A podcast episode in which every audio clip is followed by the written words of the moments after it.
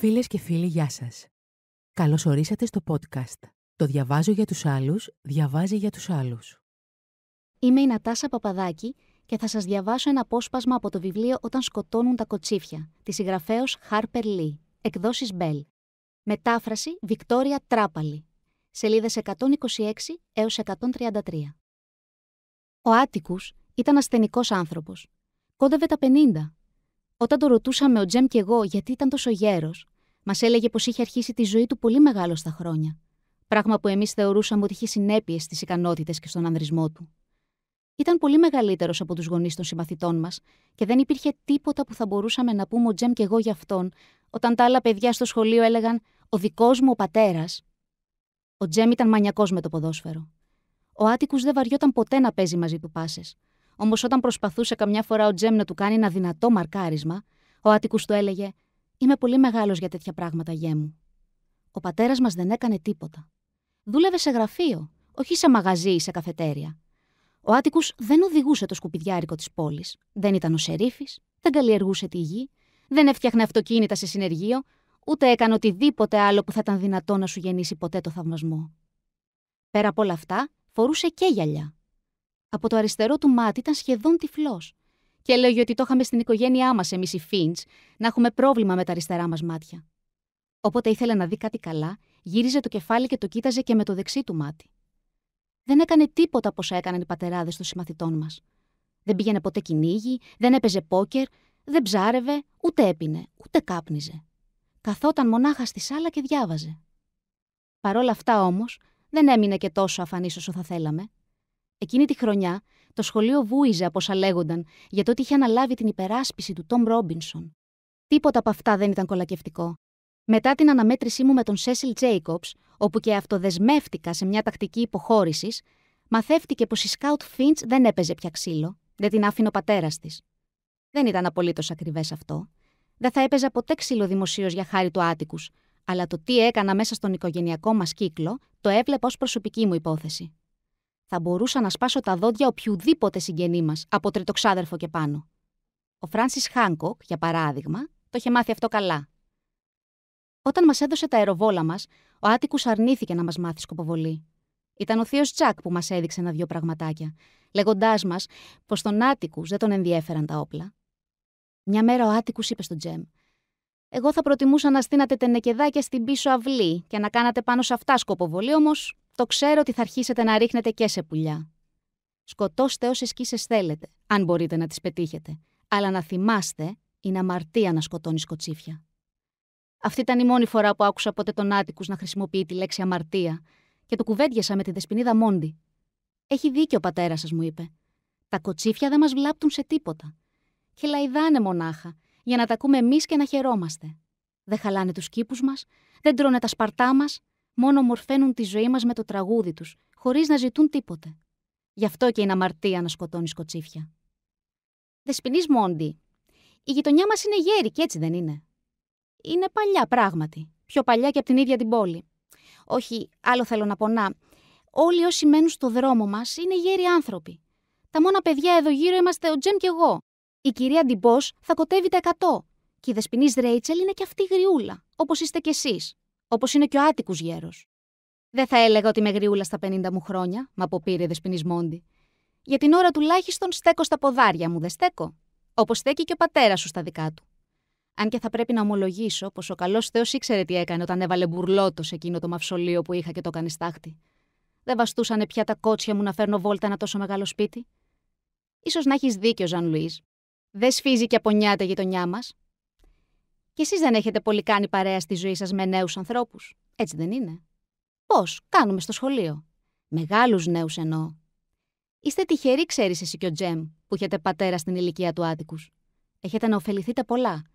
Αν ήταν κανένας τριαντάρης ο μπαμπάς σας, θα ήταν και η ζωή σας εντελώς διαφορετική. Όσο γι' αυτό σίγουρα, ο Άτικου δεν μπορεί να κάνει τίποτα. Μη το λες, μου αποκρίθηκε η Δεσπινή Μόντι. Είναι ακόμα ολοζώντανος άνθρωπος, δόξα τω Θεώ. Και σαν τι μπορεί να κάνει δηλαδή. Να, να φτιάχνει διαθήκες έτσι ώστε να μην μπορεί να τις προσβάλλει κανένας και με τίποτα. Ναι, εντάξει.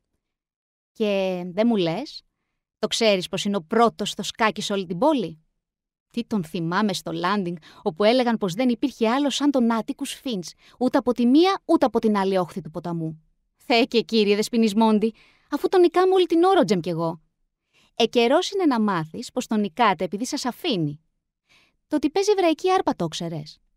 Το ασήμαντο αυτό ταλέντο με έκανε να ντραπώ ακόμα πιο πολύ για τον πατέρα μου. Λοιπόν, είπε Δεσποινισμόντι. Τι λοιπόν, Δεσποινισμόντι; Λοιπόν, τίποτα.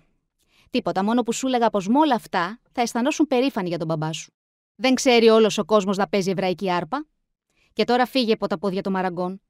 Πρέπει να πάω στις αζαλέε μου και δεν θα μπορώ να σε προσέχω. Μπορεί να σου έρθει κανένα μαδέρι στο κεφάλι. Πήγα στην πίσω αυλή μας και βρήκα τον Τζέμ να ρίχνει με το αεροβόλο του σε ένα τανεκεδάκι. Γύρισα στην μπροστινή αυλή και απασχολήθηκα για δύο ώρες με την κατασκευή ενός πολύπλοκου παραπέτου στην άκρη της βεράντας, το οποίο απαρτιζόταν από μια ρόδα, ένα κασάκι από πορτοκάλια, τη σκάφη της μπουγάδας, τις καρέκλες της βεράντας και μια μικρή σημεούλα των Ηνωμένων Πολιτειών Αμερικής, που την είχε βρει ο Τζέμ σε ένα κουτί popcorn και μου την είχε δώσει. Όταν γύρισε ο Άτικου εκείνο το βράδυ από τη δουλειά, με βρήκε καθισμένη στα σκαλοπάτια, με το αεροβόλο στο χέρι, να σκοπεύω στο απέναντι πεζοδρόμιο. Πού σημαδεύεις, Στον πισινό της Δεσπινίδο Μόντι. Ο Άτικου στράφηκε και είδε τον πλούσιο στόχο μου φάτσα, καθώς η Δεσπινή Μόντι ήταν σκυμμένη πάνω από τα λουλούδια της. Έσπρωξε το καπέλο του πίσω και διέσχισε το δρόμο. Μόντι, της φώναξε. Νομίζω πως πρέπει να σε προειδοποιήσω. Η σωματική σου ακαιρεότητα βρίσκεται σε κίνδυνο. Η Δεσπινή Μόντι σηκώθηκε όρθια και με κοίταξε. Άτικους, είπε στον πατέρα μου. Είσαι ένας διάολος και μισός. Με το που ξανάρθε κοντά μου ο Άτικους, μου είπε να τα μαζεύω από εκεί πέρα. Και μη σε πιάσω άλλη φορά να έχεις στραμμένο το αεροβόλο σου σε άνθρωπο. Πολύ θα το ήθελα να ήταν ο πατέρας μου ένας διάολος και μισός. Γύρεψα τα φώτα της καλπούρνια. Ποιος, ο κύριος Φίντς; Ένα σωρό πράγματα μπορεί να κάνει. Σαν τι, τη ρώτησα. Η καλπούρνια έξισε το κεφάλι της. Δεν ξέρω να σου πω ακριβώς, μου αποκρίθηκε. Όταν ρώτησε ο Τζεμ τον Άτικου αν θα έπαιζε με τους μεθοδιστές και του απάντησε ότι φοβόταν μην έσπαζε κανένα πόδι, ήταν πολύ μεγάλος για τέτοια πράγματα, του Τζεμ πολύ του κακοφάνηκε. Οι μεθοδιστές προσπαθούσαν να ξεχρεώσουν την υποθήκη της εκκλησίας τους και είχαν προσκαλέσει τους βαπτιστές σε ένα ποδοσφαιρικό αγώνα. Κατά πώς φαινόταν, μονάχα ο Άτικου δεν θα έπαιζε από όλους τους πατεράδες της πόλης. Ο Τζέμ είπε πως ούτε να πάει δεν ήθελε, αλλά τελικά δεν μπόρεσε να αντισταθεί στον πειρασμό της μπάλας και ήρθε μαζί με μένα και τον Άτικου, μόνο που έστηκε μουτρωμένος παραπέρα, όσο βλέπαμε τον πατέρα του Σέσιλ Τζέικομπς να βάζει γκολ υπέρ των βαπτιστών. Ένα Σάββατο, ο Τζεμ και εγώ αποφασίσαμε να βγούμε με τα αεροβόλα μας, μπας και πετυχαίναμε κανένα κουνέλι ή κανένα σκίουρο. Θα είμαστε καμιά κατοσταριά μέτρα από το σπίτι των Ράντλεϊ, όταν είδα τον Τζεμ να κοιτάζει κάτι ίσια μπροστά μας στο δρόμο. Είχε γύρει το κεφάλι του από τη μια μεριά και κοίταζε με μάτια μισόκλειστα. Τι κοιτάς; Εκείνο το σκυλί εκεί κάτω μου είπε. Ο Τιμ Τζόνσον δεν είναι. Ναι. Ο Τιμ Τζόνσον ήταν το γέρικο σκυλί του κύριου Χάρι Τζόνσον, που οδηγούσε το λεωφορείο της Μομπίλ και μένε στη νότια άκρη της πόλης. Ο Τιμ ήταν ένα σκουροκόκκινο κυνηγόσκυλο, η αδυναμία όλου του Μέικομπ. Τι έχει πάθει; Δεν ξέρω, Σκάουτ, πάμε σπίτι καλύτερα. Ουφέλα τώρα, Τζεμ, Φεβρουάριο μήνα έχουμε. Δεν με νοιάζει. Εγώ θα το πω στην Καλ. Τρέξαμε σπίτι και πήγαμε στην κουζίνα. Καλ, είπε ο Τζεμ, έρχεσαι μια στιγμούλα έξω στο πεζοδρόμιο. Για ποιο λόγο, Τζεμ, δεν μπορώ να βγαίνω στο πεζοδρόμιο κάθε φορά που με θέλεις κάτι. Είναι ένα σκυλί που δεν είναι καλά. Η καλπούρνια στέναξε. Κοίτα, έχω δουλειά τώρα. Δεν μπορώ να τα παρατήσω όλα στη μέση και να τρέχω να περιποιούμε χτυπημένα σκυλιά. Αν είναι λαβωμένο κανένα ποδάρι του, πάρτε επίδεσμο από το μπάνιο και πηγαίνετε να του το δέσετε μονάχη σας. Ο Τζεμ κούνησε το κεφάλι του. Είναι άρρωστο, Καλ. Κάτι έχει, σου λέω. Τι κάνει δηλαδή, προσπαθεί να φτάσει την ουρά του; Όχι, να πάει κάπως έτσι. Ο Τζεμ καμπούριασε τους ώμους του και έστριψε τον κορμό του στο πλάι. Να, κάπως έτσι πάει. Παραμύθια κάθεσαι και μου λες Τζεμ Φίντς. Η φωνή της καλπούρνια είχε σκληρίνει. Όχι, καλ, στορκίζομαι, δεν λέω ψέματα. Το δες να τρέχει; Όχι, σερνόταν μονάχα τόσο αργά που έμοιαζε να μην προχωράει διόλου. Κατά δω έρχεται. Η καλπούρνια ξέπλυνε τα χέρια της και ακολούθησε τον Τζεμ στην αυλή. Δεν βλέπω κανένα σκυλί, είπε. Ήρθα μαζί μας μέχρι τη γωνία και κοίταξε εκεί που της έδειξε ο Τζεμ. Ο Τιμ Τζόνσον έμοιαζε με κουκίδα στο βάθος του δρόμου, μα τον βλέπαμε να ζυγώνει. Πήγαινε σαν ήταν τα δεξιά του πόδια πιο κοντά από τα αριστερά. Μου θύμισε αμάξι χωμένο σε άμμο με τις δύο ρόδες. Έχει γύρει μονόμπατα, είπε ο Τζεμ. Η καλπούρνια είχε μείνει χάσκοντας. Έπειτα μας άδραξε από τους ώμους και μας γύρισε τρέχοντας στο σπίτι. Έκλεισε πίσω της την πόρτα, πήγε στο τηλέφωνο και φώναξε. Δώστε μου το γραφείο του κύριου Φίντς. Κύριε Φίντς, συνέχισε να σκούζει, η κάλλη είμαι. Σας τορκίζομαι στο Θεό. Έχουμε ένα λυσασμένο σκυλί λίγο παρακάτω στο δρόμο. Έρχεται κατά εδώ, ναι, μάλιστα κύριε, είναι. Κύριε Φίντς, μα το σταυρό είναι. Ο Τιμ Τζόνσον, μάλιστα, κύριε Φίντς. Μάλιστα, ναι. Έκλεισε και κούνησε το κεφάλι της αρνητικά όταν τη ρωτήσαμε τι της είχε πει ο Άτικου. Ξανασήκωσε το ακουστικό και είπε: Δεσπινή Γιούλα Μέη. Όχι, σας ευχαριστώ, δεν τον θέλω άλλο τον κύριο Φίτ. Μίλησα μαζί του, ναι. Όχι, ακούστε με. Μπορείτε να πάρετε τη δεσπινίδα Ρέιτσελ και τη δεσπινίδα Στέφανη Κρόφορντ και όσους έχουν τηλέφωνο στο δρόμο μας και να τους πείτε πως γυρνάει έξω ένα λυσασμένο σκυλί. Σας παρακαλώ πολύ, δεσπινή. Η καλπούρνια άκουγε τι της έλεγε η άλλη. Το ξέρω πως είναι φλεβάρης δεσπινή Γιούλα Μέη, αλλά μπορώ να καταλάβω ένα λυσασμένο σκυλί άμα μου τύχει μπροστά μου. Σας παρακαλώ, δεσπινή, κάντε γρήγορα. Η καλπούρνια ρώτησε τον Τζεμ. Οι Ράντλεϊ έχουν τηλέφωνο; Ο Τζεμ κοίταξε τον κατάλογο και είπε όχι. Όμως αυτοί δεν βγαίνουν ποτέ έξω έτσι κι αλλιώς καλ. Δεν με νοιάζει αν βγαίνουν ή όχι, θα πάω να τους το πω. Βγήκε τρέχοντας στην μπροστινή βεράντα, με μένα και τον Τζεμ πίσω της. Εσείς να μείνετε σπίτι, μας αγρίεψε. Η γειτονιά είχε πάρει το μήνυμα της Καλ. Όλες οι ξύλινες πόρτες, αυτές που μπορούσαμε να δούμε από τη βεράντα μας, κλειδαμπαρώθηκαν. Ο Τιμ Τζόσον δεν φαινόταν πουθενά. Παρακολουθήσαμε με τα μάτια την Καλ να τρέχει προς το σπίτι των Ράντλεϊ, κρατώντας τις φούστες της και την ποδιά της σηκωμένες πάνω από τα γόνατα. Ανέβηκε τα μπροστινά σκαλιά και έπιασε να γρονθοκοπάει την πόρτα. Δεν της απάντησε κανείς και έμπηξε τις φωνές. Κύριε Νέιθαν! Κύριε Άρθουρ! Έρχεται ένα λυσασμένο σκυλί κατά εδώ! Έρχεται κατά εδώ ένα λυσασμένο σκυλί! Η καλπούρνια ξανακτύπησε την πόρτα. Τίποτα πάλι. Κανένας δεν βγήκε να της ανοίξει. Κανένας δεν έδειξε να την έχει ακούσει. Εκεί που γύριζε η κάλ στη δική μας την αυλή, στο δρομάκι του κήπου μας έμπαινε μια μαύρη Φόρντ. Από μέσα πετάχτηκαν ο Άτικους και ο κύριος Χεκ Τέιτ. Ο κύριος Χεκ Τέιτ ήταν ο σερίφης της κομιτείας Μέικομπ. Ήταν ίδιο μπόι με τον Άτικου, αλλά πιο αδύνατος. Είχε μακριά μύτη, φορούσε μπότες με αστραφτερά μεταλλικά καψούλια για τα κορδόνια, παντελόνι όμοιο με βράκα υπασίας και ένα μακρύ αμπέχονο. Στη ζώνη του ήταν στερεωμένη μια σειρά από σφαίρες. Στα χέρια είχε ένα βαρύ του φέκι. Όταν έφτασαν με τον Άτικου στη βεράντα, ο Τζέμ τους άνοιξε την πόρτα. Μη βγαίνεις, γέ μου, κάτσε μέσα, είπε ο Άτικου.